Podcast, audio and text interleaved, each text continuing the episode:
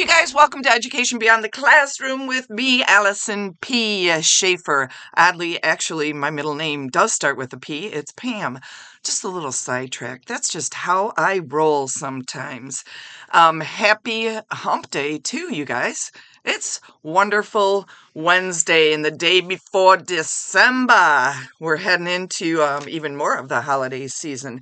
I am going to make this quick, short, and to the point.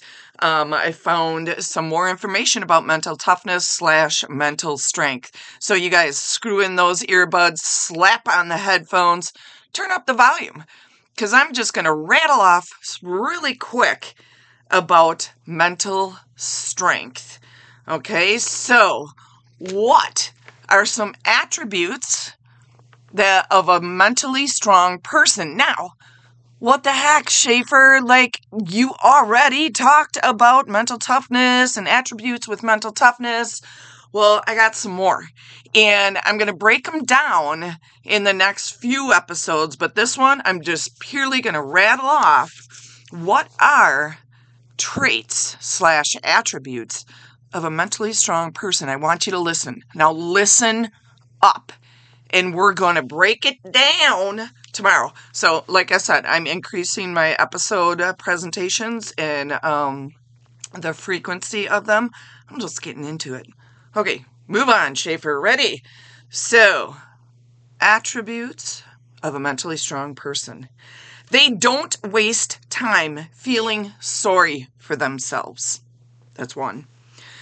They don't give away their power. I love this. I always use it with my son and I, and it's like, do not let them have that power over you. Ooh, and we're going to dive into that sucker sooner or later, man. You're going to love it when I talk about that one. Number 3, they don't shy away from change. I know I have, so I'm going to try to tie in stories with all these, not always about me, but people in my world that kind of reflect these situations, so to speak. Number 4, they don't focus on things they can't control. I used to talk about this all the time, and it's like, if you can't control it, love buttons, figure out how you're going to deal with it. How are you going to deal with it? And we'll talk about that a little bit more. Number 5, they don't worry about pleasing everyone. Hello, Schaefer. I am like that. Oh my God. I have to step back from that one because I like to please everyone. I like to make sure everybody's happy. And sometimes it's just like my sister, she snarked at me one time and she's just like, you don't have to make everybody happy. And she wasn't being mean. It's just like sometimes I put so much energy in making sure that everybody's having a good time at the party. And it's like, oh, well, am I having a good time? I don't know. So we'll dive into that one, love buttons. Number 6, they don't fear taking calculated risks. Number 7, they don't dwell on the past. Boy, oh boy, that's going to be a great one. Number 8, they don't make the same mistakes over and over. I've done that. Oh my Lord. I know I take lessons from each mistake. Oh, I'm going to share some stuff with that one, love buttons. Number 9, they don't resent other people's success. You ever have a person who's always competing with you and it's just like, oh my God, they're successful and they're snarky towards you and they're kind of not a nice person. So we're going to talk about that, loves.